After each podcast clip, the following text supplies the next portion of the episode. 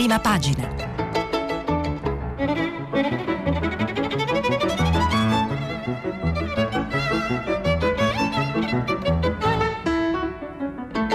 Questa settimana i giornali sono letti e commentati da Serena Danna, vice direttrice del quotidiano online Open. Per intervenire telefonate al numero verde 800 050 333. Sms WhatsApp anche vocali al numero 335 56 34 296. Buongiorno e bentornati a prima pagina, la rassegna stampa di Radio 3. E ancora l'Afghanistan oggi a dominare le pagine, le prime pagine dei giornali italiani che oggi però a differenza degli altri giorni, quando possiamo dire che era l'attualità e eh, il rincorrersi degli eventi a dettare sempre il titolo di prima in tutte le redazioni, oggi si differenziano un po' nel tema a cui dedicare appunto l'apertura dei giornali. Mm, la furia talebana, la resistenza talebana, il fronte internazionale con tutti gli stati ehm, che in queste ore cercano eh, disperatamente di trovare una soluzione al conflitto. Chi prova a tenere insieme eh, i vari fronti nella sua ben eh, informata cronaca dei fatti della giornata di ieri è Giuliano Battiston sul manifesto ed è appunto a lui che affidiamo il racconto degli ultimi eventi. All'aeroporto di Kabul si continua a giocare una drammatica partita politica e umanitaria, dopo sei giorni dalla presa del potere dei talebani e con le truppe americane ancora nel paese. L'aeroporto è una trappola per i civili, anziché una via di fuga sicura. Di fronte al caos di questi giorni, il presidente Joe Biden torna a parlare pubblicamente dell'Afghanistan, impegnandosi per l'evacuazione dei connazionali, degli alleati e del personale a rischio ma dovrà passare per il via libera dei talebani che controllano il perimetro dell'aeroporto e quasi l'intero paese.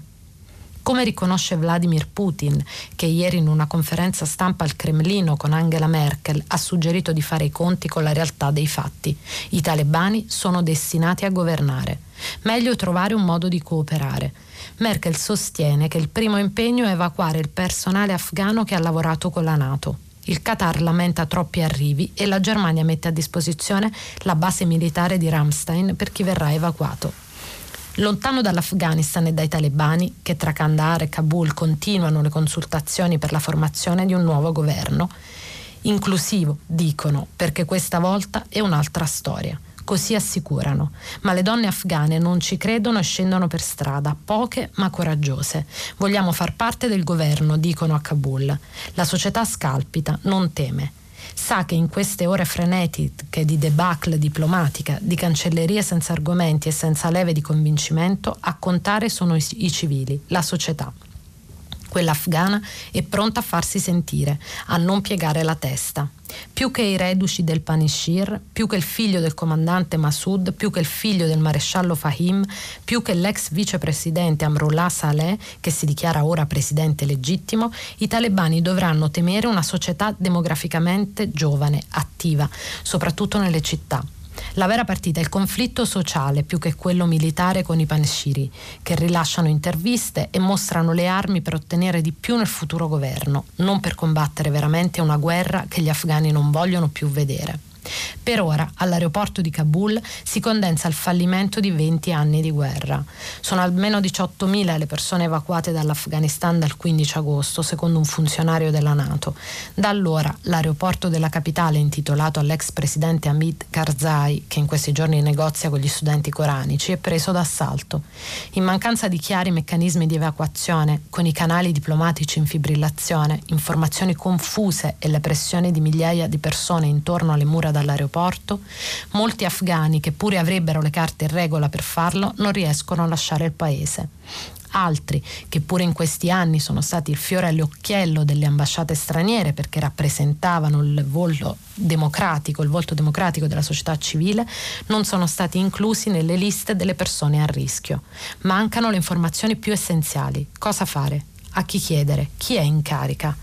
A proteggere gli ingressi dell'aeroporto ci sono le truppe statunitensi o le unità dell'intelligence dei talebani. Non vengono risparmiate le maniere forti, vengono usate contro tutti. Con particolare accanimento, secondo alcuni resoconti, contro i membri della comunità azara, la minoranza sciita già perseguitata al tempo dell'Emirato Islamico. Il governo dei talebani rovesciato nel 2001 e più di recente obiettivo della provincia del Khorasan, la branca locale dello Stato islamico che punta a capitalizzare la difficile transizione in corso nel paese, soffiando sul fuoco del settarismo. Di fronte al caos dell'aeroporto, il comunicato sull'Afghanistan rilasciato ieri dai ministri degli esteri della Nato suona impotente. Arriva dopo una sconfitta militare epocale nel pieno di una gravissima crisi umanitaria che riguarda metà della popolazione. Il nostro compito immediato è continuare l'evacuazione sicura dei nostri cittadini e degli afghani a rischio, in particolare quelli che hanno contribuito al nostro sforzo. Sono quelli più a rischio di rappresaglie, secondo molte testimonianze e secondo il Norwegian Center for Global Analysis. La Nato annuncia poi la fine di ogni sostegno alle istituzioni afghane e responsabile di migliaia di vittime di civili afghani, chiede che il prossimo governo sia inclusivo, tuteli le donne e le minoranze e rispetti i diritti fondamentali ma nella comunità degli Hazara c'è forte preoccupazione. Gli Hazara conoscono per esperienza diretta le brutalità dei talebani e non si tratta solo di abusi passati. Un rapporto reso pubblico due giorni fa da Amnesty International spiega che i talebani hanno massacrato nove uomini di etnia Hazara dopo aver preso il controllo della provincia di Ghazni lo scorso mese. Tra loro c'era Sayed Abdullah Kim, 40 anni, prelevato da casa, picchiato ferocemente, ucciso, il corpo gettato per strada, o Jafar Raimi, 63 anni, accusato di aver lavorato per il governo perché nel suo portafoglio erano stati trovati dei soldi. I talebani lo hanno strangolato con la sua stessa sciarpa. Secondo Amnesty, la brutalità sangue freddo di questi omicidi, avvenuti nel villaggio di Mundarakat nel distretto di Malistan, è la prova che le minoranze etniche e religiose rimangono particolarmente a rischio sotto il governo dei talebani. Ma i talebani dicono che si tratta di danni collaterali, come spiegato dal portavoce Zabiullah Mujahid. Ora che la guerra è finita, la violenza non è più necessaria, giura. A Kabul i talebani hanno preso in carica la sicurezza di alcuni santuari sciiti dove i fedeli hanno potuto pregare e si sono fatti fotografare con alcuni esponenti della comunità di Sikh e Hindu. Rilasciano dichiarazioni in cui sostengono che sì, qualche abuso, qualche ricerca casa per casa c'è stata, ma si tratta di sbagli dei militanti meno avveduti, errori inevitabili in questa delicata fase di transizione. Una volta che il governo verrà ufficialmente inaugurato non ci sarà più nessuno abuso così giurano. E questo era eh, Giuliano Battiston sulla, sul manifesto a pagina, a pagina 2 e un, un, altro argomento che eh, ecco, finalmente trova spazio in maniera compiuta su diversi giornali oggi riguarda appunto una questione che abbiamo affrontato tanto in questi giorni, ovvero eh, la questione delle armi, quindi come eh, fanno i talebani ad avere eh, così tante armi. Abbiamo visto soprattutto ieri, insomma dall'altro ieri sera hanno iniziato a girare eh, sui social, sui siti eh, le, eh, delle foto di appunto talebani non vestiti con gli abiti tradizionali e eh, con gli equipaggiamenti a cui eh, ci eravamo pigramente abituati negli anni, ma vestiti proprio con le eh, uniforme militari occidentali. Oggi diversi giornali provano appunto a concentrarsi su quello che viene definito l'arsenale Taliban che è composto principalmente da appunto le armi date dagli americani all'esercito ehm, di Kabul.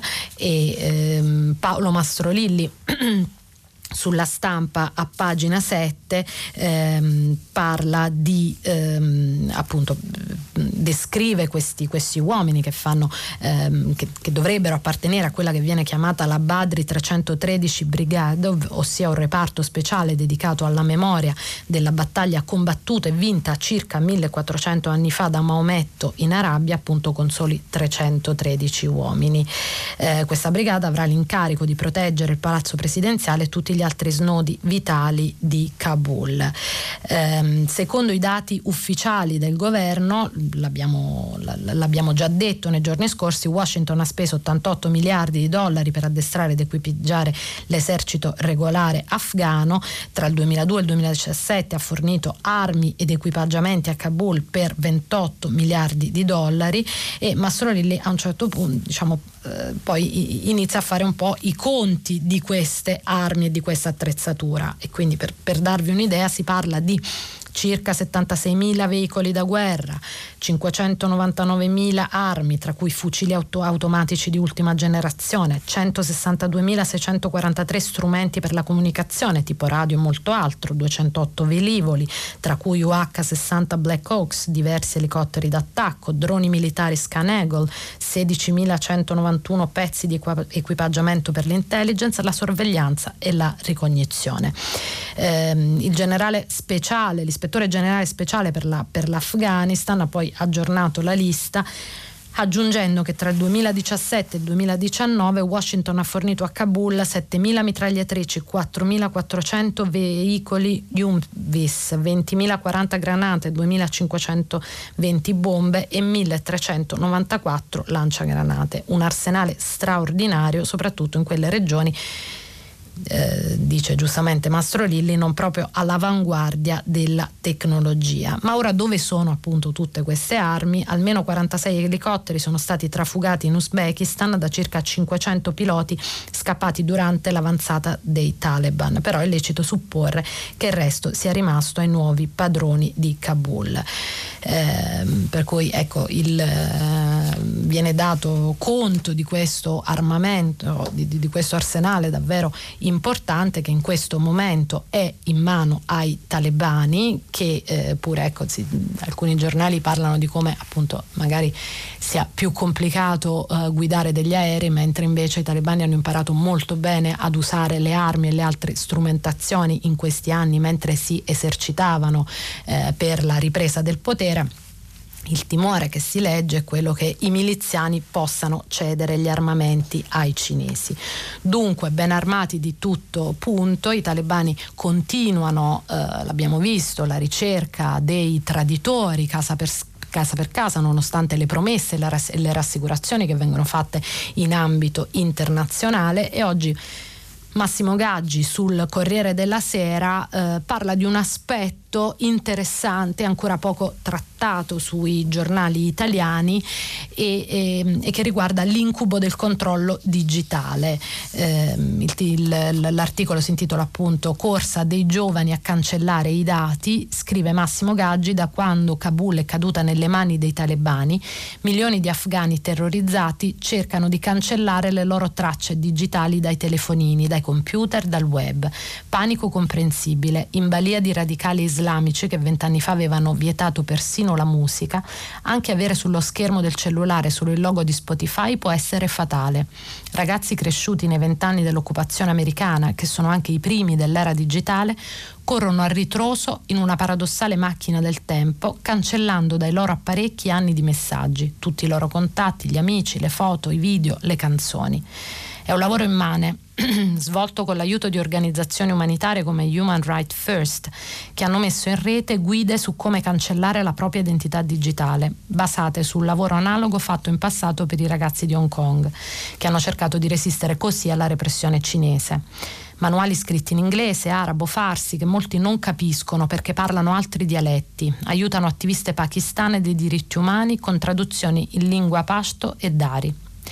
Sforzi commoventi, dice Massimo Gaggi, ma che difficilmente basteranno ad evitare di far scattare le trappole tecnologiche dei jihadisti i talebani 2.0 che appunto dice Gaggi eh, affermano di essere diventati più tolleranti con la modernità, quello che è sicuro è che si sono mm, modernizzati quanto, eh, per quanto riguarda l'uso delle, delle nuove tecnologie.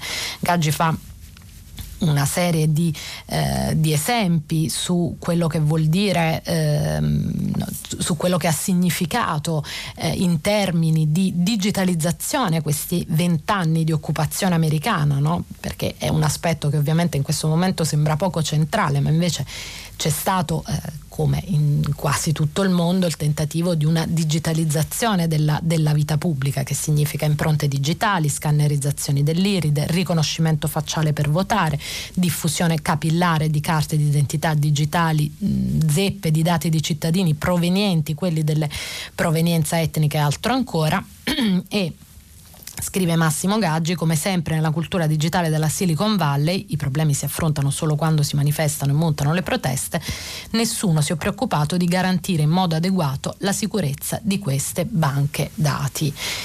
E se volete approfondire questo, questo tema, eh, la, eh, Massimo Gaggi lo trovate a pagina 5 del Corriere della Sera. E ehm, a proposito di eh, tutte le persone, tutte le cittadine e cittadini afghani che in queste ore stanno cercando disperatamente di raggiungere eh, l'aeroporto di Kabul, che eh, le cronache ci raccontano essere non solo ehm, presidiato dai talebani, ma le strade per arrivare all'aeroporto sono piene di bande, che quindi diciamo al, al dramma del, dei talebani si aggiunge anche quello della criminalità criminalità organizzata, ehm, Repubblica dà conto in un articolo di Gabriella Colarusso della lista nera dei, dei cervelli, della caccia aperta a eh, ONG, intellettuali, diplomati. Eh, l'aspetto interessante però di questo articolo è che dice che le operazioni contro gli attivisti in realtà erano iniziate già durante le trattative di eh, Doha, quindi appunto non è, ehm, non è assolutamente assolutamente una, un aspetto degli ultimi giorni, ma anche qui fa parte di una di quelle questioni di cui avremmo dovuto cominciare a preoccuparci molto tempo fa. Nello specifico, scrive eh, Gabriella Colarusso, riportando le eh, parole di una cooperante che in questo momento si trova in Afghanistan, questa campagna di assassini e minacce non è iniziata una settimana fa, va avanti da un anno. Mentre negoziavano con l'amministrazione Trump, i talebani avevano già iniziato a uccidere attivisti, giornalisti, donne e uomini impegnati nello sviluppo del paese, gli intellettuali e coloro che hanno un'istruzione superiore e che avrebbero potuto contribuire alla trasformazione dell'Afghanistan. Anche chi è riuscito a fuggire vive nel timore di rappresaglie, hanno il terrore che i talebani possano vendicarsi con le famiglie, un clima di tensione che cresce, non ha più fiducia neanche nel vicino di casa. Non sai se informazioni che ti riguardano verranno date ai talebani perché altri così così si salvino la, ehm, la pelle. Ehm, ieri come abbiamo, come abbiamo, letto, come nella cronaca di Battiston, come sicuramente avrete sentito, eh, appunto c'è stata un'altra conferenza di Joe Biden, questa volta non si è presentato da solo, ma si è presentato con Kamala Harris e Anthony Blinken alla conferenza, peraltro eh, non ho potuto fare a meno di notare quanto eh, no, mm, spesso eh, si sia voltato no, a, a, cercare quasi il consenso dei suoi collaboratori, quasi a voler appunto dimostrare che eh, no, questa, questa, scelta è stata una scelta in qualche modo condivisa, perché ecco la, la la solitudine di Biden è qualcosa che emerge prepotentemente in, in questi giorni. E mh, mm, alla, mh, mm, alla, appunto, alle responsabilità americane è dedicato eh, un articolo di Daniele Raineri sul foglio che eh, dà conto di come la CIA e il Dipartimento di Stato eh, fossero informati della rapida escalation del conflitto in, uh, in Afghanistan. Eh, Raineri scrive l'amministrazione Biden è stata colta di sorpresa dal collasso dell'Afghanistan per nulla. Il Dipartimento di Stato e la CIA sapevano e avevano avvertito la Casa Bianca. Del resto, l'idea che centinaia di specialisti assunti e pagati dal governo americano per capire cosa succede in Afghanistan non si fossero accorti di nulla non regge. Raineri cita un articolo del Wall Street Journal del 14 luglio in cui si parla del, ehm, ricordiamo che l'8 luglio il presidente Biden aveva tenuto questa conferenza eh, stampa che eh, ecco, molti hanno definito una delle conferenze stampa peggiori eh, della storia americana in cui a domanda diretta sulle preoccupazioni rispetto alla crisi afghana eh, il presidente aveva detto che aveva risposto che il tracollo afghano era altamente improbabile. Ebbene, il 14 luglio invece 23 diplomatici americani dell'ambasciata a Kabul avevano scritto un rapporto fatto arrivare appunto al segretario di Stato Anthony Blinken tramite il canale per il dissenso, che è un canale istituito dopo la guerra del Vietnam per permettere ai diplomatici che stanno sul campo di far conoscere il loro parere in contrasto con la linea della Casa Bianca. Ebbene, i 23 diplomatici scrivono che il collasso arriverà subito dopo il ritiro americano del 31 agosto, chiedono chiedono al governo americano di accelerare la procedura di identificazione per gli afghani che devono essere portati in salvo. Tutto questo mentre appunto Biden diceva eh, mi fido dell'esercito eh, afghano, i suoi a Kabul volevano che i voli di evacuazione cominciassero entro due settimane dal loro avvertimento. E, mm, vi leggo ancora qualche passaggio prima di chiudere ehm, la lettura di questo articolo, quando l'amministrazione Trump cominciò a lavorare all'accordo di pace con i talebani, la CIA preparò una serie di scenari per aiutare il presidente a fare le sue scelte. Ehm, quando sarebbe arrivato il collasso a 60 giorni dal ritiro, a 30, a 18 mesi. In realtà tutte queste risposte erano giuste. A seconda dei piani per il ritiro occorreva prima vedere le condizioni, i che succede se. Era ovvio che Trump si volesse ritirare, ma nemmeno voleva vedere le scene da incubo che vediamo oggi. Eh, gli scenari variavano da un ritiro prudente che avrebbe lasciato in Afghanistan 5.000 soldati, avrebbe conservato tutte le basi eh, e tutta l'intelligence sul posto, fino allo scenario scenario più striminzito che prevedeva circa 2500 uomini e il mantenimento delle basi militari più grandi a Kabul. Eh, l'articolo, se volete eh, completarlo, lo trovate a pagina 4 del foglio ed è a firma di Daniele Raineri. Molto velocemente eh, vi segnalo, eh, torniamo su Repubblica, Lorenzo Vidino che abbiamo già letto in questi giorni, ci sta aiutando a navigare questa difficile crisi afghana, il, il direttore del programma sull'estremismo della George Washington University, che fa un'analisi molto interessante sull'universo eh, islamico in questo momento cercando di mettere in sé, di analizzare le varie posizioni, da quelle dell'Islam più radicale e dei gruppi terroristici fino appunto all'atteggiamento eh, di, eh, de, dell'Islam istituzionale. Eh, quindi ehm, ecco, la, la, l'articolo è molto lungo, parla del, dell'entusiasmo di Al-Qaeda che ha festeggiato gli eventi afghani la notte del 15 agosto, eh, che Ayat Tahir al-Sham, cioè il gruppo che di fatto controlla la regione siriana attorno ad Idlib e ha radici in Al-Qaeda, ha distribuito dolci alla popolazione locale per festeggiare la vittoria dei talebani. Reazioni diametralmente opposte arrivano invece dagli ambienti dello Stato islamico. Al-Naba, organo ufficiale dell'ISIS, afferma che i talebani sono nemici dell'Islam e agenti degli Stati Uniti con i quali Washington ha segretamente coordinato le conquiste del paese durante il meeting di Doha. Teorie complottistiche che mal nascondono l'invidia che serpeggia in ambienti ISIS per un successo strategico e di propaganda dell'universa qaedista.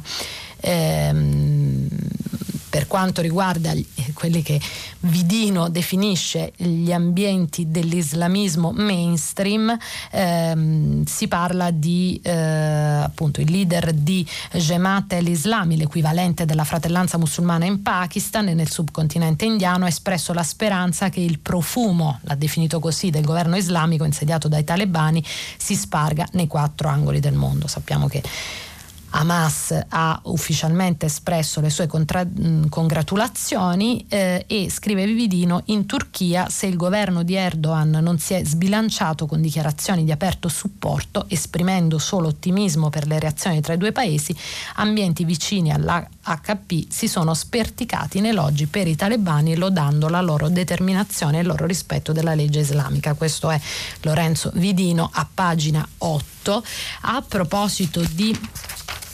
Turchia, eh, molto, molto velocemente, però voglio segnalarvi eh, un approfondimento a ehm, cura di Chiara Cruciati proprio appunto sulla Turchia e su Erdogan che eh, come sappiamo svolge, svolgerà sempre di più un ruolo chiave in questa eh, crisi e eh, parla di, ehm, di talebani portati ad Istanbul nascosti tra i cittadini turchi.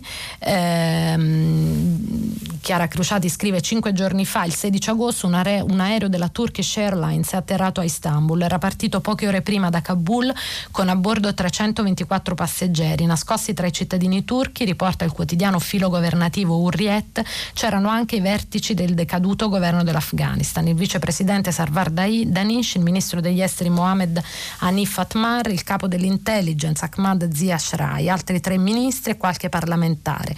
In tutto una quarantina di funzionari. L'operazione era stata messa in piedi in fretta e furia il giorno prima, non appena i talebani avevano fatto il loro ingresso nelle ore nella capitale afghana. Nelle ore successive il presidente turco Erdogan ha iniziato un corteggiamento soft alla nuova Kabul. Incontriamoci, parliamone, lo ha ripetuto ieri dopo la preghiera del venerdì. Ha detto se bussano alla nostra porta saremo aperti al dialogo. Dice Chiara Cruciati, una posizione pragmatica tipica della politica estera dell'AHP che si inserisce stavolta in un terreno non proprio favorevole. Ehm, Ecco, gli studenti coranici non hanno mai guardato con particolare favore ad Erdogan ed Erdogan ricambiava questa, eh, questa diffidenza nonostante eh, avessero definito la Turchia una grande nazione islamica sorella. Ehm, brevemente eh, veniamo in Italia dove Francesco Olivo eh, sulla stampa, pagina 4, parla dei criteri con i quali eh, gli afghani che hanno collaborato con il nostro governo in questo momento, eh, diciamo, quali sono i criteri grazie ai quali si riesce a finire sulle liste eh, di quelli che partono e eh, rivela che i criteri non sono eh, poi così chiari. Eh, l'indicazione del governo è allargare le maglie per accogliere quante più persone in pericolo possibile, sempre d'accordo con i partner dell'Unione Europea. Ehm, questa operazione di esfiltrazione che è iniziata prima della, eh, della, caduta di Kabul, che era conosciuta come operazione Aquila, eh, è stata travolta dagli eventi. Man mano che i Taliban si avvicinavano a Kabul i passaggi burocratici sono saltati e eh, adesso appunto non, f- fino alla settimana scorsa i criteri per finire nelle liste erano essenzialmente due, quello di aver collaborato con i militari oppure di aver lavorato con l'ambasciata e la cooperazione. Adesso si aggiunge un terzo criterio, ovvero gli attivisti attivisti per i diritti umani in pericolo e quindi ecco, il problema è che eh, dobbiamo accogliere, accoglieremo gli, af- gli, afghani a rischio, ma è molto complicato in questo momento eh, definire il concetto di afghani a rischio, per cui tra eh, le varie incombenze del Premier Draghi sicuramente che in queste ore è molto attivo nelle eh, telefonate, nel tentativo di eh, coordinare un tavolo diplomatico che tenga insieme le diverse posizioni. Ieri c'è stata una telefonata con Biden, mentre sappiamo che contemporaneamente il ministro Di Maio cercava di parlare eh, con, la, um, con, la, Cina. E, ehm, su, chiudo la pagina sull'Afghanistan, vorrei leggervi tante cose, ad esempio vi, vi consiglio che sul giorno c'è un bellissimo racconto delle dottoresse afghane che lavoravano per la Fondazione Veronesi Aderat e che sono state portate in salvo e che denunciano il fatto che non si sa assolutamente che fine ha fatto la sede della Fondazione Veronesi, se sia stata saccheggiata, occupata e lo trovate a pagina 3 del del giorno. Chiudo con un argomento che vi è, eh, che, che, insomma, di cui abbiamo parlato tanto anche nel filo diretto dei, dei, giorni scorsi e sicuramente questo contributo potrà darci una mano per analizzare un tema che ci sta molto a cuore. Oggi il Corriere della Sera eh, fa una cosa diciamo che non siamo tanto abituati a vedere sui giornali italiani, pubblica un uh, articolo, in realtà è un articolo che mette insieme diversi pezzi di articoli e di giornali di Giovanni Sartori, che è stato eh, scomparso nel 2017, è stato uno dei massimi esperti di scienze politiche eh, al mondo, a lungo editorialista del Corriere della Sera e eh, Sartori attraverso i suoi scritti si è spesso interrogato sulla, eh, sul tema dell'esportazione della democrazia e eh, il sunto che viene da questo articolo è che sì, la democrazia è esportabile, non è sempre esportabile, non è esportabile ovunque. Sartori fa l'esempio di dove queste operazioni sono riuscite, ad esempio il Giappone e l'India, e ne spiega le motivazioni, ma dice chiaramente perché fin dall'inizio l'operazione di ehm, esportazione della democrazia eh, in Iraq, in Afghanistan e per la verità anche in Iraq si è rivelata disastrosa. È una riflessione che trovate a pagina 11 del eh, Corriere della Sera. Ehm, apriamo la, eh, la, pagina italiana e eh, ecco se c'è un argomento che eh, è riuscito a prendere l'attenzione delle prime pagine dei giornali oltre l'Afghanistan è, il, è stato il discorso, di, è, il discorso che Mattarella ieri ha tenuto a, mh, al meeting di Rimini, al meeting di Comunione e Liberazione di, Miti, di Rimini, in cui il Presidente della Repubblica ha affermato vaccinarsi è un dovere. Eh, vaccinarsi è un dovere, vi leggo qualche passaggio che è presente appunto su tutti i giornali di oggi. Vaccinarsi è un dovere non in obbedienza a un principio astratto, ma perché nasce dalla realtà concreta che dimostra che il vaccino è lo strumento più efficace di cui disponiamo per difenderci e per tutelare i più deboli e più esposti a gravi pericoli. Un atto d'amore nei loro confronti, come ha detto pochi giorni fa Papa Francesco.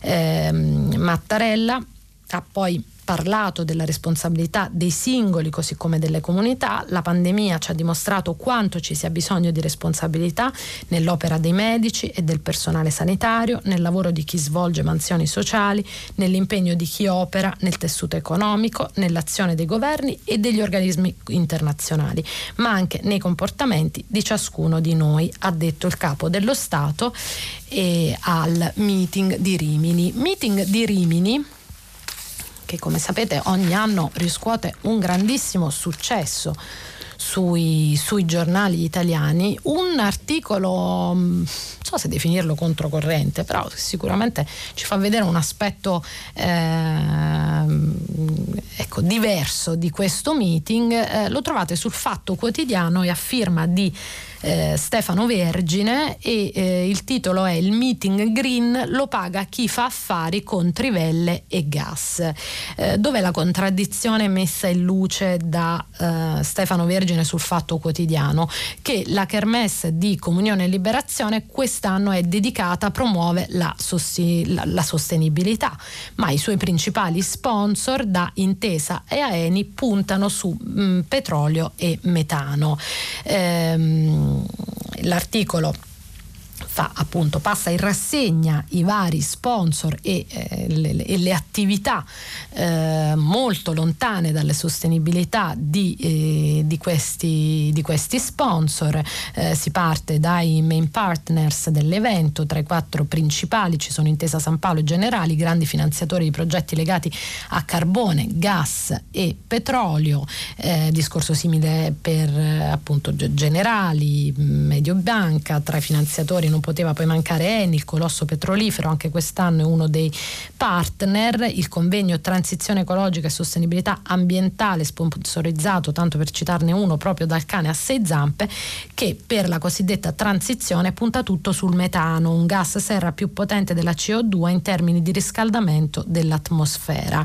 Eh, d'altra parte però eh, ecco, il governo rappresentato a Rimini dal ministro Cingolano è proprio il governo ad aver scelto di scommettere su una transizione a base di gas, una scelta che eh, crea non pochi dubbi e disagi eh, tra gli ambientalisti. E così appunto eh, se vi interessa l'argomento si va avanti appunto con SNAM, Ines, Renexia, Milano Sesto e, eh, e appunto tutte le eh, varie eh, aziende che ecco, sostengono questo meeting sulla sostenibilità ma che appunto con la sostenibilità hanno poco a che fare.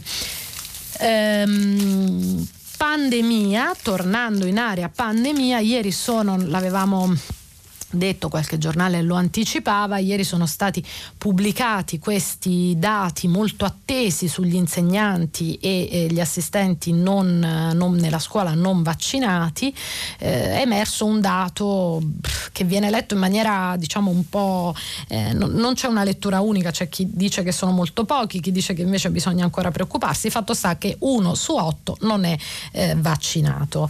E eh, a dieci giorni de, dall'avvio del nuovo nuovo anno scolastico sono oltre 186 mila per la verità, diciamo per essere precisi, 186-571 i docenti e il personale tecnico amministrativo senza vaccino. Ehm, un numero piuttosto elevato lo definisce il Sole 24 Ore in un articolo di Claudio Tucci, il 12,82% della popolazione di riferimento. Ha reso noto ieri il commissario straordinario dell'emergenza Francesco Paolo Figliuolo, che ha comunque chiesto alle regioni numeri aggiornati dei dipendenti della scuola in regola con gli adempimenti eh, vaccinali. Ehm, sul piano appunto dei, no, delle persone che continuano a non essere vaccinate creando così eh, numerosi problemi all'organizzazione eh, di tutte le attività pubbliche la verità a pagina 2 da una notizia che è sicuramente destinata a far discutere, ovvero l'ASL di Foggia, titola La verità, vuole avere dai presidi la lista d'infamia, la chiama così la verità, dei non vaccinati. Una circolare che è molto simile a una schedatura sta facendo discutere dirigenti scolastici e genitori, mm, la verità dice una richiesta assurda anche perché l'azienda sanitaria nomi li ha, mentre la scuola non li può sapere. Ehm, vi leggo brevemente i fatti Infatti il 18 agosto la referente Covid settore scuola Elvira Sparace e il direttore servizio igiene e sanità pubblica dell'ASL Dauna Giovanni Iannucci prendono carta e penna. L'inizio del nuovo anno dietro l'angolo e occorre scongiurare che il virus si faccia strada tra una lezione matematica e una di italiano. Già, ma come? Nella circolare prima si tirano in ballo le indicazioni di figliuolo e ehm, dopodiché appunto si, eh, si, eh, proprio, si chiede il, eh, a, di, di, recuperare i nomi e l'identità di quei docenti che non si sono ancora vaccinati. L'articolo lo trovate a pagina 2 del quotidiano La Verità um, sul Corriere della Sera, sempre diciamo, collegato al tema scuola, ma non solo, c'è un'interessante intervista a Enrico Giovannini, che è il ministro delle infrastrutture e delle mobilità sostenibili del governo Draghi, eh, un'intervista fatta da Gianna Fregonara che non può non creare qualche disagio perché ecco, eh, quello che emerge dall'intervista è che ci sono ancora eh, parecchie cose da definire sia per quanto riguarda la mobilità e i trasporti eh, sia per quanto appunto riguarda l'organizzazione della, della, scuola. Si parla di questa figura del mobility manager eh, che potrebbe arrivare anche a scuola, infatti Giovannini dice dovrebbero arrivare. Lo prevede una legge del 2015 ma non sembra sia stata applicata in modo generalizzato. Ehm, la Fregonara chiede, Fregonara chiede il piano prevede che i bus siano riempiti all'80% ma nelle ore di punta si può superare. Chi controlla?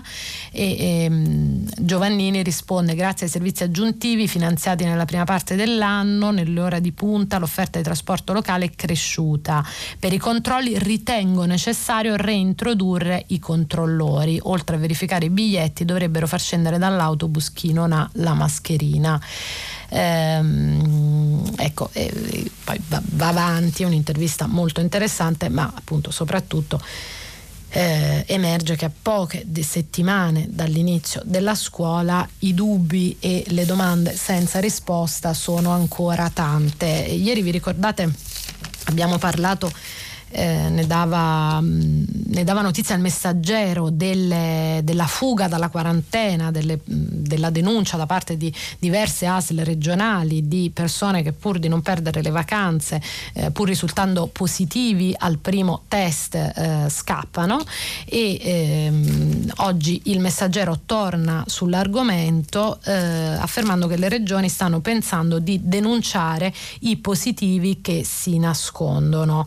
Eh, davanti all'avanzare di questi casi, che ormai sono migliaia in, ca- in, tutta Italia, il messaggero mette insieme un po' di pareri di, ehm, delle regioni, c'è D'Amato che parla di rischio di reato penale, Lopalco in Puglia che parla di epidemia colposa, l'articolo lo trovate a pagina 5 del messaggero. Ehm, sempre sul messaggero a pagina 8 c'è un, eh, un articolo eh, che riguarda il, il reddito di cittadinanza e che inizia a eh, diciamo da, da notizia di come il reddito potrebbe cambiare, che è una discussione mh, interessante ed è bene iniziare ad avere le notizie su questo fronte, un fronte che interessa tanto eh, i, nostri, i, nostri, ascoltatori, ma in generale insomma, interessa un po' tutti, visto che il reddito di cittadinanza è uno dei, eh, no, dei risultati eh, più importanti, ma anche più controversi del precedente governo. La notizia che dà il messaggero è che si dovranno accettare i lavoratori eh, stagionali. Eh, tra le modifiche al sussidio sussidi oggetto di valutazione da parte del Ministero del Lavoro c'è una che punta a introdurre una nuova condizionalità legata al lavoro stagionale. L'idea è di obbligare i percettori ritenuti occupabili ad accettare i contratti di lavoro con una durata di almeno due mesi. Ecco perché vi ricordo che oggi al contrario è possibile rifiutare i rapporti di lavoro che durano meno di tre mesi senza rischiare di perdere la card. Ehm, se vi interessa questo tema e di come appunto potrebbe cambiare eh, il reddito di cittadinanza, un sussidio, vi ricordo che oggi raggiunge 1,2 milioni di famiglie e eh, i percettori considerati occupabili, stando agli ultimi dati diffusi dall'AMPAL sono più di 1,1 milioni, eh, di cui un, un, terzo, quindi 400 mila, sottoscritto un patto per il lavoro nei centri per l'impiego, lo trovate a pagina 8 del messaggero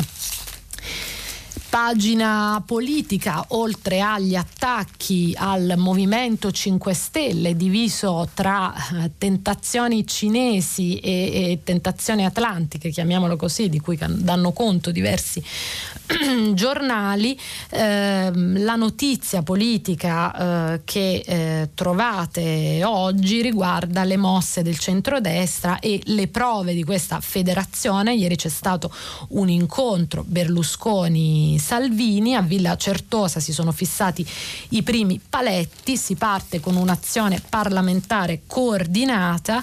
Ehm, l'articolo che vi consiglio di leggere su eh, appunto come sulla natura che sta prendendo la federazione del centrodestra eh, è quello di Pierfrancesco Borgia sul giornale.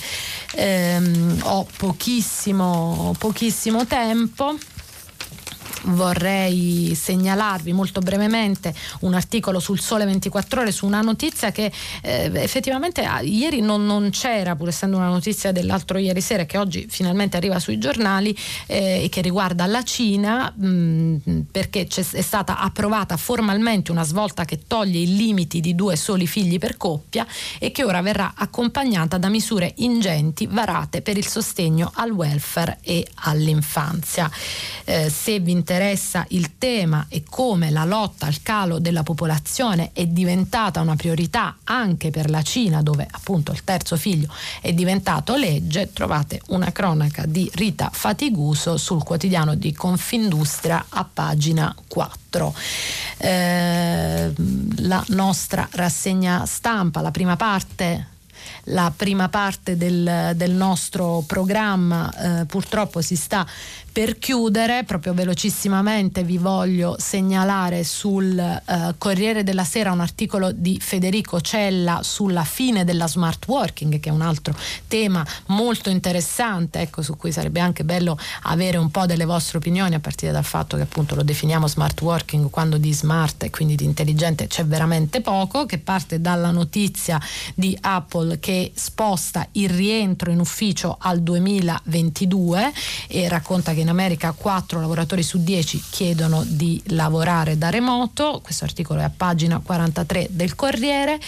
Eh, vi ricordo che stiamo pubblicando i vostri messaggi sul, sul, sito di Radio 3. La prima parte del nostro programma si, si ferma qui. Io vi ringrazio e ci sentiamo dopo la pubblicità per il filo diretto con le ascoltatrici e gli ascoltatori. Vi aspetto. Serena Danna, vice direttrice del quotidiano online Open, ha terminato la lettura dei giornali di oggi. Per intervenire chiamate il numero verde 800 050 333. Sms WhatsApp anche vocali al numero 335 56 34 296. Si apre adesso il filo diretto di prima pagina. Per intervenire e porre domande a Serena Danna, vice direttrice del quotidiano online Open, chiamate il numero verde 800 050 333. Sms e WhatsApp anche vocali al numero 335 56 296. La trasmissione si può ascoltare, riascoltare e scaricare in podcast sul sito di Radio 3 e sull'applicazione RaiPlay Radio. Buongiorno, bentornati alla seconda parte del, del, nostro programma, quella dedicata al dialogo tra gli ascoltatori e le ascoltatrici di prima pagina. Ehm, prima di prendere la prima telefonata stanno arrivando come sempre molti messaggi sul, sul sito Peppe Amato ci ricorda che è una comunicazione di servizio che però credo sia eh, interessante per i nostri ascoltatori che oggi e domani alla casa di emergency a Milano ci sarà l'ultimo saluto a Gino Strada e scrive Peppe Amato le vicende dell'Afghanistan dimostrano le ragioni di Gino Strada le guerre e le armi non sono la via da seguire il diritto alla sanità libera e gratuita per tutti questo è il solco da seguire scrive Peppe pronto chi c'è in linea? Eh, pronto, buongiorno. Eh, buongiorno dottoressa, sono Laura, buongiorno, da Laura. Torino, temporaneamente dislocata in Dolomiti. Senta, buongiorno. in questi giorni eh, abbiamo tutti potuto seguire molti approfondimenti sia sull'Afghanistan sia sui talebani, però non ho sentito molto sulla rete di sostegno di cui in questi anni hanno goduto i talebani. No? Cioè, a parte il riferimento al mercato dell'oppio, però chi è che ha dato loro i soldi in questi vent'anni e, e, chi ha venduto loro le armi? Cioè, io credo che questa sia una domanda che andrebbe, eh, eh una domanda centrale che andrebbe approfondita. Eh, come diceva Falcone, anche in questo caso bisogna seguire il flusso dei soldi per capire davvero la rete di cui eh, possono godere i talebani a livello internazionale. La ringrazio della risposta. Eh, grazie, grazie a lei Laura. Per, per, aver sollevato questo tema che però appunto come, come abbiamo avuto modo di dire anche nei, nei, giorni scorsi è un tema appunto molto, molto sentito eh, dai, dagli ascoltatori e si sta cercando eh, non con poche di difficoltà di ricostruire questa, queste relazioni. Ora eh, allora, io provo a, a, rispondere citando due, eh, due, ecco, io credo che siano due un po' i, i, le questioni. Da un lato ci sono eh, le armi che, eh, che, i talebani, appunto come abbiamo raccontato anche oggi, sono riusciti a, eh, ad avere eh, in questi giorni grazie alla disfatta del, dell'esercito afghano che alla velocità della luce ha, eh, si è appunto sgretolato e ha lasciato nelle mani di, eh, dei talebani quello che appunto stamattina abbiamo letto diversi articoli, quello che è definito un tesoro americano di blindati, di aerei, dei droni eh, con cui i talebani in questo momento stanno presidiando le, eh, le strade eh, afghane e perseguitando i civili. E questo è un aspetto che riguarda oggi, dopodiché è ovvio che eh, quelle, quelle, eh, quel tesoro bisogna saperlo utilizzare e quindi la domanda, Laura, che credo che ci sia eh, tra le sue è ok, ma come, dove hanno imparato, chi li ha sostenuti, chi li ha formati.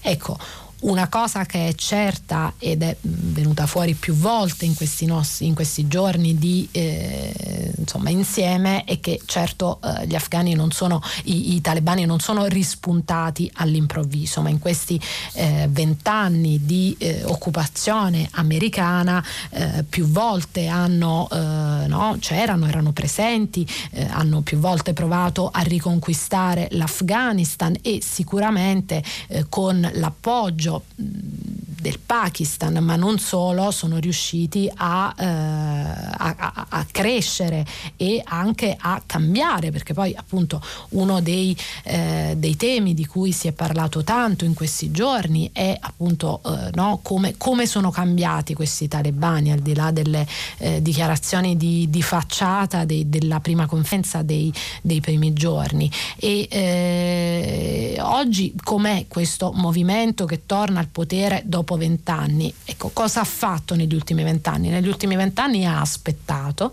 eh, è, è, cresciuto, alcuni leader sono andati all'estero a studiare e sono tornati, quindi eh, no, Massimo Gaggi oggi parlava anche del, vi ho letto il suo articolo, parlava di, eh, del problema della, eh, del, delle tracce digitali che in questo momento stanno cercando disperatamente i civili di far sparire. E è chiaro che anche lì per riuscire a eh, trovare le tracce digitali c'è bisogno di un'alfabetizzazione digitale da parte dei talebani che qualcuno deve avergli dato in questi anni.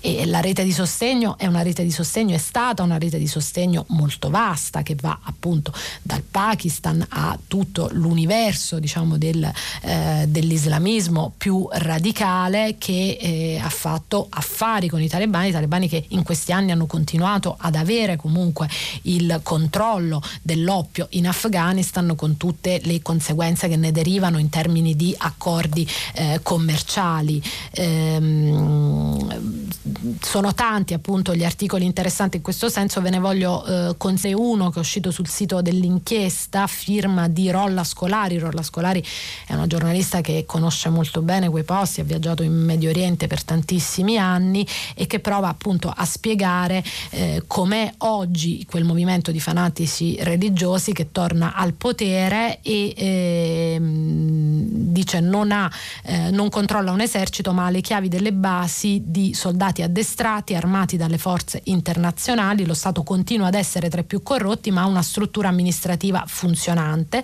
e appunto alcuni paesi hanno già aperto i canali. Eh, molto è cambiato da quegli anni 90, eh, ricorda Riccardo Radaelli che viaggiava anche lui spesso, professore di eh, politica dell'Università Cattolica di Milano. E, e, e, viene spiegato proprio questa differenza che nel 96 quando i talebani hanno preso il potere il giocattolo, lo definisce così questo professore, era stato distrutto non tanto dai sovietici ma dai mujahideen. Oggi i talebani hanno eh, tra le mani un giocattolo che funziona e che vogliono tenerselo e i talebani hanno sviluppato in questi anni delle, eh, delle capacità per poter amministrare uno Stato che funziona. Come metteranno insieme eh, l'attitudine eh, radicale, l'attitudine ecco, qualcuno l'ha definita l'attitudine Pashtun, no? cioè quindi la, la, l'approccio eh, ecco, un po' tribale e antico con la modernità che richiede oggi uno Stato che comunque vuole eh, dialogare con le diverse potenze, lo vedremo nei prossimi mesi. Pronto, chi c'è in linea? Eh, buongiorno, Edoardo da Roma. Buongiorno Edoardo. Eh, Dunque ricordo a tutti una cosa che sanno, cioè che in Calabria, in Sicilia ci sono stati incendi terribili che hanno distrutto l'ambiente, soprattutto le foreste, eh, dei campi, eccetera.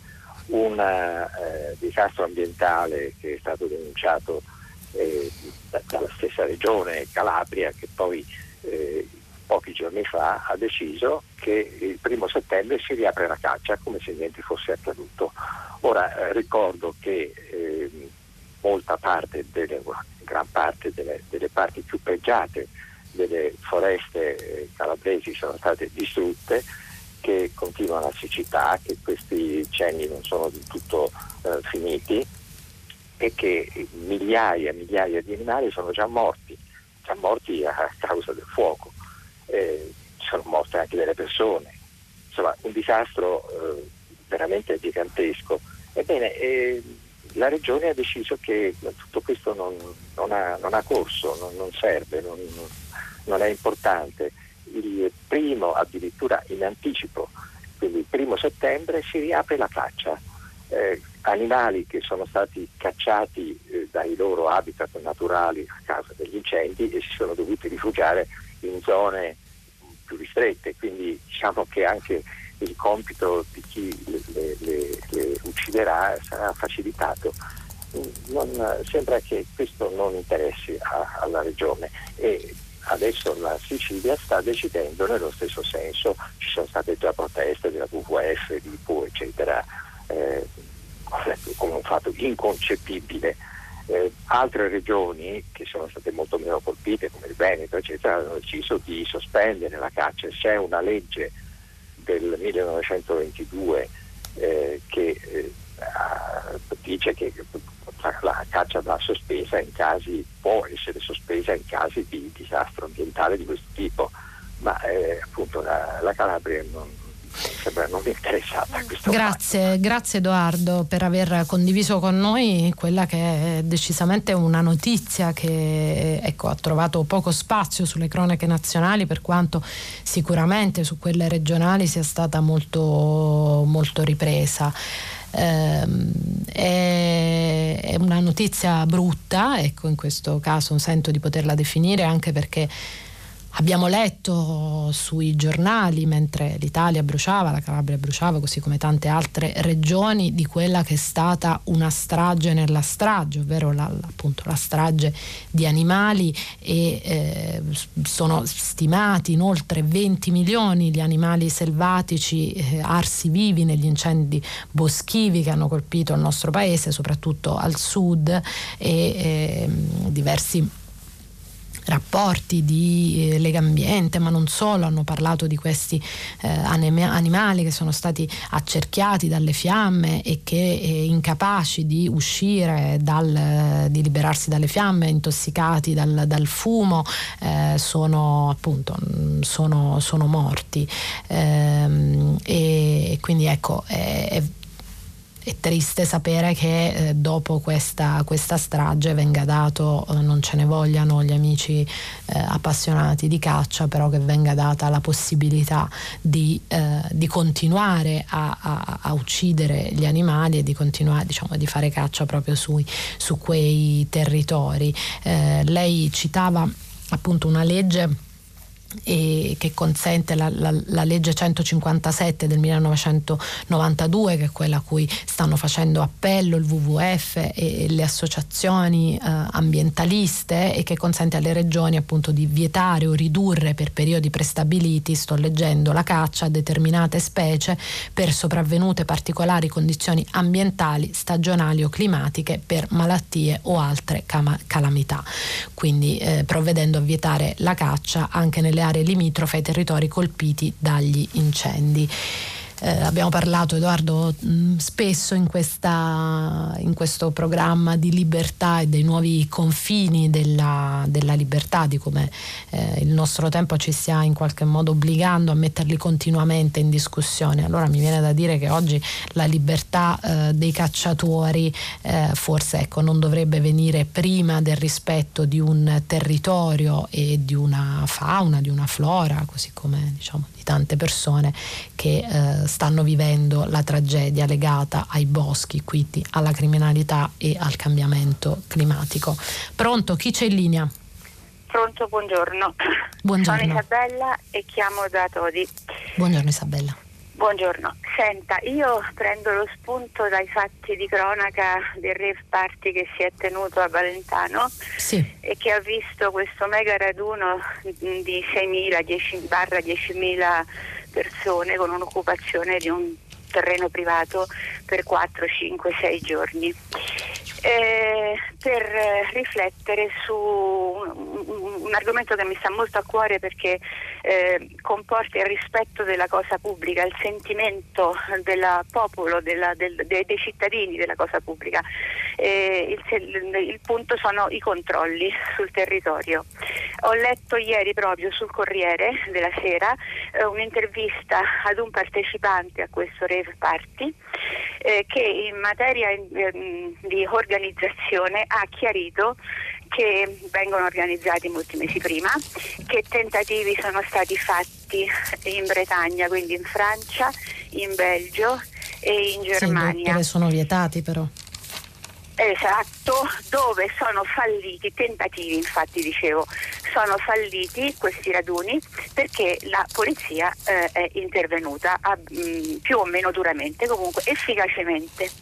Eh, si sta pensando di, eh, or- gli organizzatori stanno pensando al prossimo, ehm, si parla dell'Albania, immagino i controlli lì in Italia è eh, pienamente riuscito perché eh, a, a, a, buoi scappati diventa difficile, difficilissimo. Quando il raduno è in atto con 10.000 persone al quinto giorno, al quarto giorno, mi rendo conto che chi è preposto al controllo si trova in grandissima difficoltà.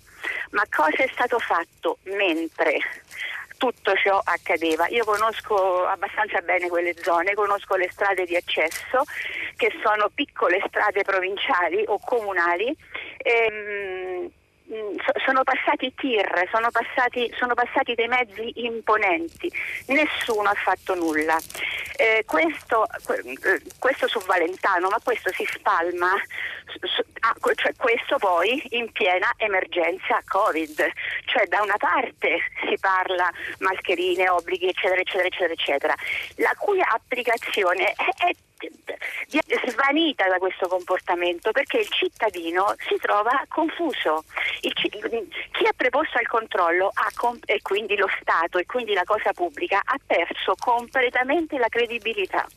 Eh, ricollegandomi alle telefonate che ci sono state prima, prendo un altro spunto dei boschi, degli incendi, non ci ricordiamo, ci, siamo dimenticati, purtroppo abbiamo memoria corta. Nel 2008-2010 il ministro Zaia è stato, Zaia è, è, è stato ministro dell'agricoltura. In quel frangente lui promosse, tra virgolette, il corpo forestale dello Stato che lussureggiava sul territorio, e lo dico senza ironia, mh, mm, ampliando il suo mm, spettro d'azione sulle, eh, nel settore alimentare. Lo mandò nelle botteghe, lo autorizzò con una legge ad andare negli spacci alimentari, nelle botteghe, eccetera, a controllare l'etichettatura.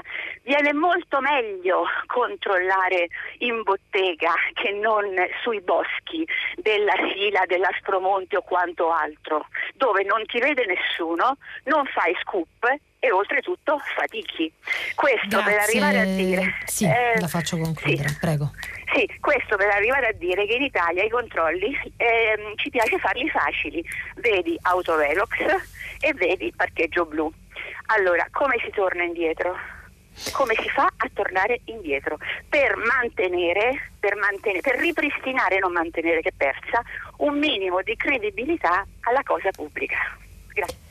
Grazie, grazie Isabella. E la, la questione del, del rave che si è tenuto nel Viterbese continua a, appunto, ad, ad agitare la, la, maggioranza, ma anche giustamente voi cittadini che e, e io capisco, ne, ne, abbiamo anche già parlato nei giorni scorsi, è chiaro che in questo momento c'è quasi una sorta di, di, di, di doppia morale no? che, che, un po' sta, crea confusione in tutti noi, perché ecco com'è, com'è possibile che davanti ai sacrifici di molti eh, c'è la piena sregolatezza di pochi.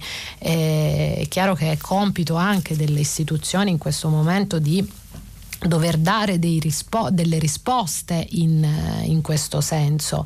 E, e, ed è chiaro che anche rispetto a quelle che magari prima non venivano eh, ritenute delle, delle, delle, emergenze o delle questioni da affrontare subito come appunto eh, può essere questa del rave che appunto vi ricordo che in Italia non sono vietati a differenza di, eh, di quello che, che, che accade nei, nei, nei altri paesi come appunto per esempio la Francia che pure sembra sembra essere stata la regista del, o una delle registe del, del Technival, Technival che è un evento che da anni si svolge, quindi eh, ecco anche qui so, è apprendiamo adesso nella maniera più tragica e confusa possibile dell'esistenza di, questo, di questa manifestazione, ma una manifestazione che c'è da anni, eh, per anni ci sono, state, no, ci sono stati disagi, ci sono state notizie di, eh, di violenze, così come mh, mm, insomma, ci sono state solo eh, no, persone che erano lì per, per divertirsi e per esprimere la loro libertà in quelle forme e in quei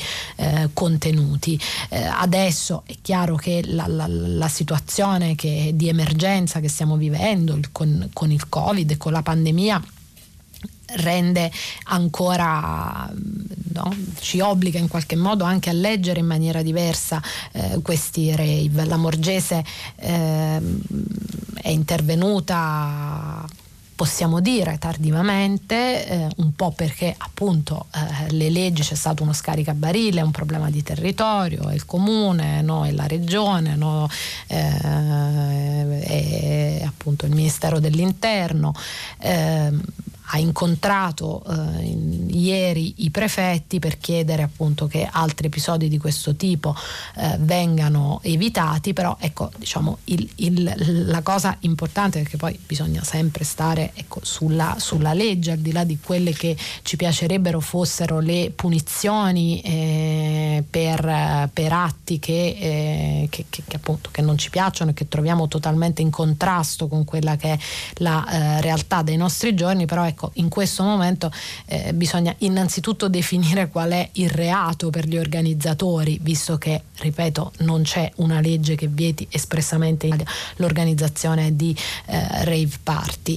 E, e, e, quindi mentre ecco, si eh, proseguono queste indagini e eh, l'identificazione di queste persone e, e i giornali continuano ad essere e i siti continuano ad essere pieni di notizie di ragazzi appunto che eh, continuano a spostarsi sul territorio, come giustamente ci ha ricordato Isabella, adesso dovrebbero, dovrebbero spostarsi in Albania, ecco, resta questo, questo, nodo, questo profondo disagio che viviamo tutti di eh, situazioni appunto un po' in, in contrasto, no? quindi di un, l'abbiamo detto, ripetiamolo, di un sacrificio che tutti eh, cerchiamo di portare avanti e che viene eh, scosso ovviamente da notizie questa. Pronto? Chi c'è in linea?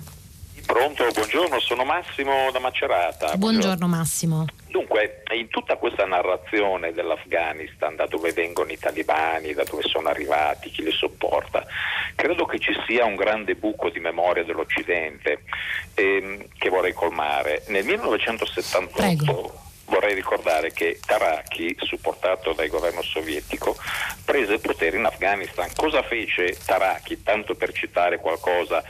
Ehm, diede le terre ai latifondisti, vietò i matrimoni forzati e lo scambio delle bambine a scopo economico, cioè questa era una legge, diede il voto alle donne nel 1978 in Afghanistan, ripeto, 1978 le donne in Afghanistan potevano votare, vietò i matrimoni forzati, diede l'istruzione eh, generale a tutte le bambine che prima era vietato. E, mh, ovviamente queste, queste tipo di riforme con chi si scontrò? Si scontrò con le autorità religiose locali e, e tribali. E cosa fece l'Occidente? Siccome eravamo antisovietici per partito preso, senza pensare eh, se era buono o male quello che stava facendo, abbiamo finanziato madrasse, abbiamo finanziato i talebani e abbiamo portato alla nascita eh, dei talebani.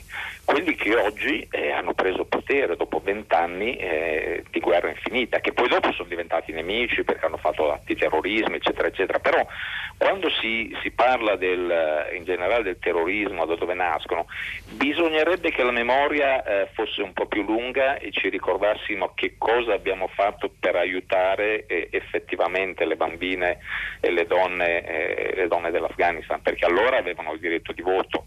Noi con le azioni di supporto originarie ai talebani gliel'abbiamo, gliel'abbiamo tolto. E soprattutto un'ultima, un'ultima cosa e concludo.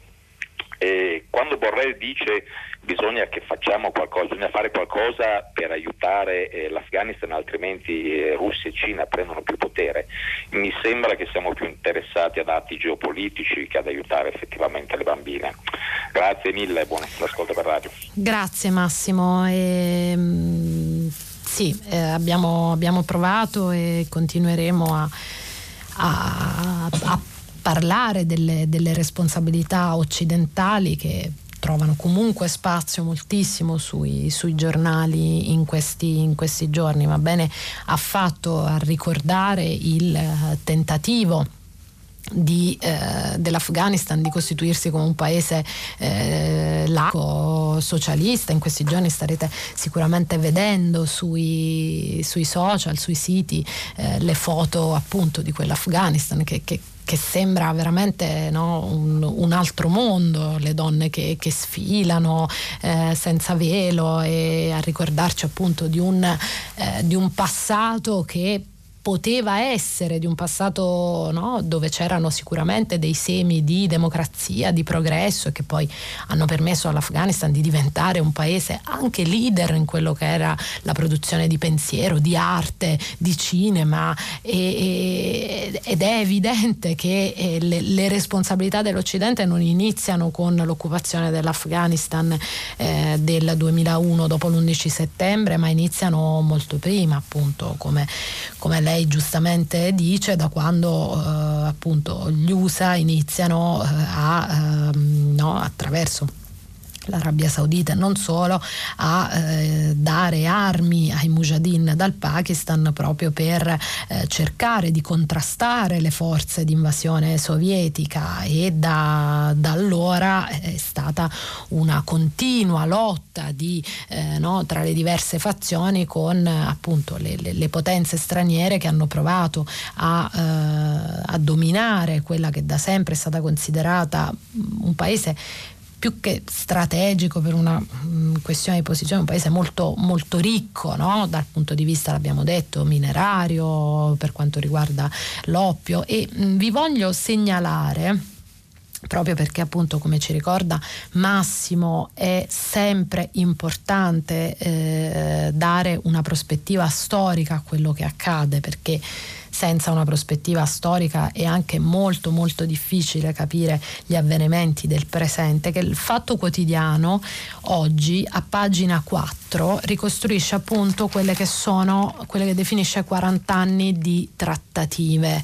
E, ed, è, ed è una pagina appunto molto molto interessante che va appunto dal che parte con il 1979 e arriva fino al 2020, cioè quello che è considerato il febbraio 2020 con gli accordi di Doha l'ultimo passo prima di quello che stiamo raccontando questi giorni del caos eh, afghano creato da potenze straniere, ovvero quando Donald Trump ha iniziato a trattare con i talebani eh, avendo come unico interesse quello di uscire, diciamo, di far uscire il più presto possibile le truppe americane dal paese. Pronto, chi c'è in linea?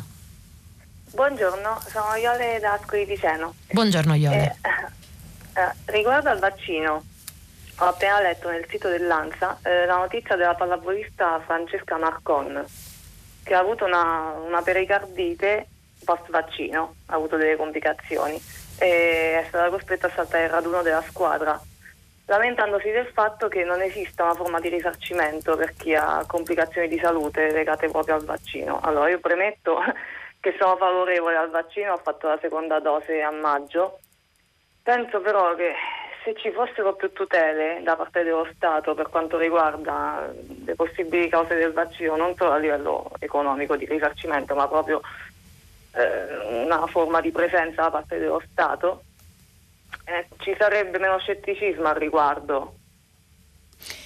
Grazie, grazie Iole. La, la, notizia che lei cita è una notizia che oggi riportano dei giornali, eh, la riporta appunto il, il, giornale Libero, il giornale mi pare lo metta addirittura in prima, in prima pagina. E al di là del, del fatto di cronaca, della testimonianza della appunto eh, pallavolista che della sportiva che appunto denuncia di aver avuto eh, la miocardite, che è uno dei rischi collaterali eh, legati al, al, vaccino, mm, ricordiamo rischi eh, ecco, molto, molto, esigui rispetto a, a quelli, eh, no? Eh, se, se, guardiamo quanti ne sono stati denunciati. Però Iole ehm, mette l'accento invece su una questione che è molto importante al di là della, della singola testimonianza a cui si può scegliere di dare più o meno spazio, eh, cioè la questione dei, dei risarcimenti e mm, la, eh, all'inizio di agosto eh, la, la, questione era arrivata sul tavolo della, della regione Lombardia che ora non conosco la situazione delle altre regioni eh, mi documenterò, ma mm, ecco, mi, è, mi, è, mi, è, capitato di seguire per motivi eh, ovviamente di lavoro la, la questione della, della, regione Lombardia che ha, appunto ha denunciato e ha sottoposto al Ministero della Salute eh, il problema di aver ricevuto tantissime richieste per risarcimento, per indennizzo a seguito di somministrazione di, di vaccino. E, mm, appunto il problema problema non è un problema da poco perché l'AIFA ha riferito di aver ricevuto tantissime eh, segnalazioni in questo senso. E la Lombardia ha chiesto al Ministero della Salute di farsi carico della, della questione e, però la questione è molto complicata perché eh, al momento eh, non c'è ancora la, la, la si sta eh, cercando di, di studiare la soluzione ma al momento è come dice Iole non è previsto alcun risarcimento.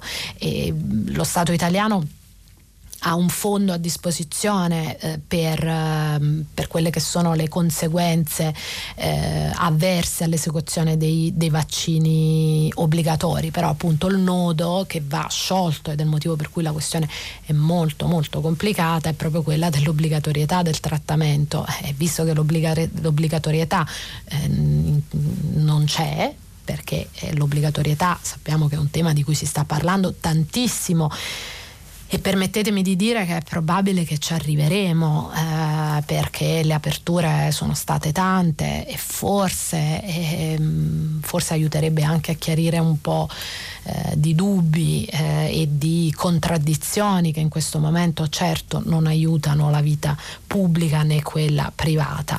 Però ecco, il nodo è lì certo Iole che eh, sapere di avere una no, mm, di, di, avere il diritto di un risarcimento in caso di eh, conseguenze avverse eh, io non so lei dice aiuterebbe le persone ad essere più sicure eh, rispetto al vaccino. Non sono sicurissima che le persone si fossero poste anche questo problema quindi grazie Iole per averne aggiunto uno che sicuramente eh, turba turberà eh, tantissime ascoltatrici e ascoltatori, confidiamo nel fatto che anche questa questione verrà risolta nei, eh, nei prossimi, ecco, vorrei dire nelle prossime settimane. Allora, mh, mm, prima di passare alla, alla prossima telefonata, però, il mio non è un tentativo di giustificazione di chi sta amministrando ormai quasi da due anni questa questa eh, complicatissima eh, pandemia, però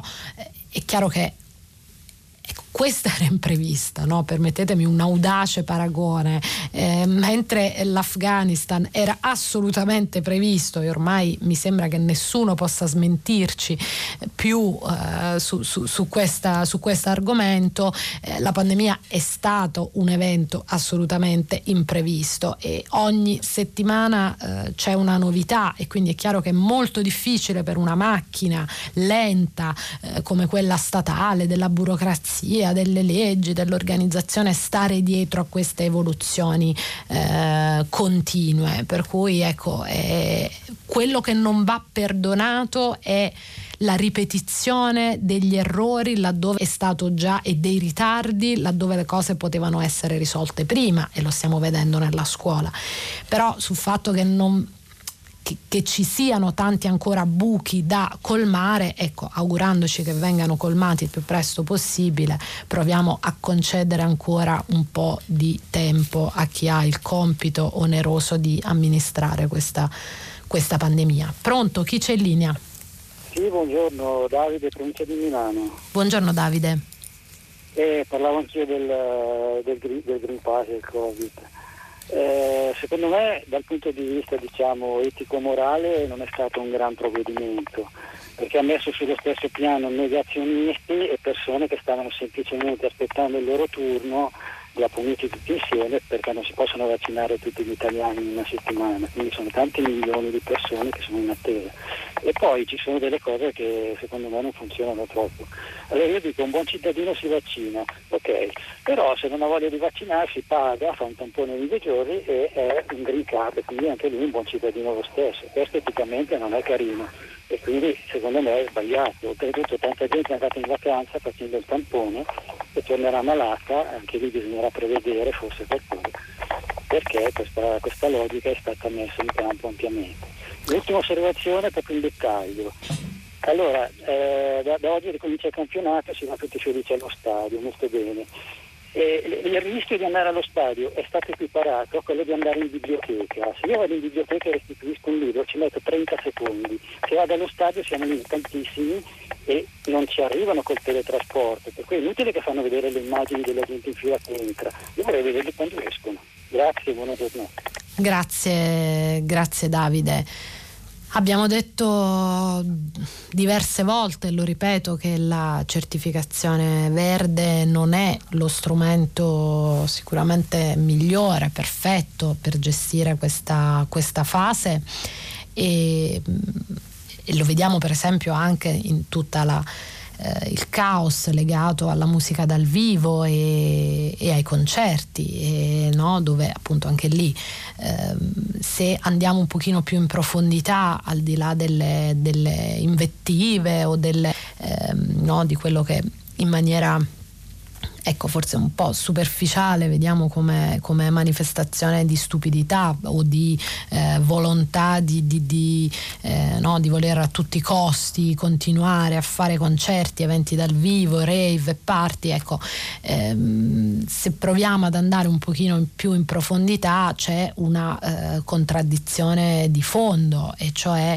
eh, che, eh, che, che, che appunto come mai si può, giustamente diceva Davide, andare allo stadio e non andare ai concerti? Come mai pensiamo alle discoteche che sono ancora chiuse? Ecco, ci, c'è ancora una certa eh, confusione e quella che viene considerata anche una, eh, no, una, disparità di trattamento rispetto ad alcune categorie, ad alcuni settori che forse ecco, i, i, più maliziosi direbbero anche per motivi di business vengono considerate più importanti di altre e quindi gli viene concessa maggiore libertà rispetto alle altre. Eh, io credo che la certificazione verde sia uno strumento transitorio e ripeto, non è uno strumento perfetto, ma eh, in questo momento sembra essere l'unica via di accesso che abbiamo per eh, poter godere delle nostre libertà e con tutte le difficoltà del caso, a volte turandoci anche un po' il naso rispetto a delle scene che vediamo, ecco, il dovere civico ci impone di, di, di portarlo avanti. Volevo, prima di, mh, di passare alla prossima telefonata, però volevo segnalare che mi stanno arrivando che stanno arrivando sul sito un po' di eh, messaggi sulla caccia eh, che sono interessanti perché comunque provano a dare anche un altro punto di vista. Per esempio c'è Arianna da Roma che è una cacciatrice e dice sono per la vera caccia che difende e protegge fauna e flora. Ho firmato su Cer- Change, immagino l'appello a fermare la caccia nei territori limitrofi a quelli distrutti dagli incendi. Ehm, poi eh, c'è chi parla quanti sono i cacciatori, a me risulta che il 90% degli italiani non vada a caccia ed è contrario nella quasi totalità, ma perché non si vieta? Ma credo nella maggior parte dei casi per i cacciatori è importante possedere un'arma in modo legale, vabbè questa è diciamo una considerazione ecco, un po' più spinta, però ecco, mh, stanno arrivando messaggi di eh, cacciatori e di persone ecco, che, che, che, pur facendo parte di, di, di quel mondo eh, sostengono l'invito eh, che, che, veniva fatto dal nostro ascoltatore, cioè quello di appunto evitare che venga ripresa la caccia in quei territori. Pronto, chi c'è in linea? Sì, buongiorno, mi chiamo Paola, sto chiamando da Firenze. E, mm, Paola, dobbiamo andare velocissime perché abbiamo proprio pochissimi secondi prima di chiudere. Mi rendo conto. Allora volevo che ho visto con raccapriccio sul venerdì di Repubblica e ho visto ieri un piccolo servizio in fondo al, al telegiornale nel quale si fa presente, si fa vedere con immagini dei fiumi in Africa, in Lesoto particolarmente, ma anche in altre nazioni dell'Africa completamente inquinati dalla tintura, dalla tintura di tessuti che poi vengono usati, confezionati tutto per quelle cose a buonissimo prezzo che noi ci affrettiamo a comprare senza domandarci a prezzo di che, di che vite, perché lavorano anche in condizioni disastrose. E con la salute di chi? Acquistiamo, per, hanno fatto anche i nomi, Zara, ECM, Benetton naturalmente che appunto usano questi, questi tessuti. Grazie, grazie mille. Io mh, se le va continuiamo domani su questo argomento. Io purtroppo sono costretta ad interromperla perché il nostro tempo che è sempre poco è finito e eh, ci dobbiamo fermare qui. Dopo il giornale radio c'è Marzia Coronati che conduce Pagina 3 a seguire le novità musicali di primo movimento. Alle 10 come sempre tutta la città ne parla, approfondirà un tema posto da voi ascoltatori. Voi potete riascoltare ascoltarci sul sito di Radio 3. Io vi ringrazio come sempre e ci sentiamo domani mattina.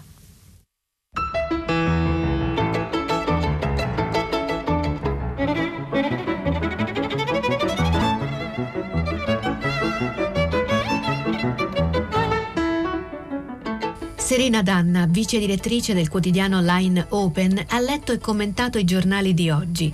Prima pagina è un programma a cura di Cristiana Castellotti. In redazione Maria Chiara Beranec, Natascia Cerqueti, Manuel De Lucia, Cettina Flaccavento, Erika Manni, Giulia Nucci e Francesco Neri.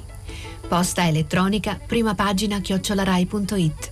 La trasmissione si può ascoltare, riascoltare e scaricare in podcast sul sito di Radio 3 e sull'applicazione Rai Play Radio.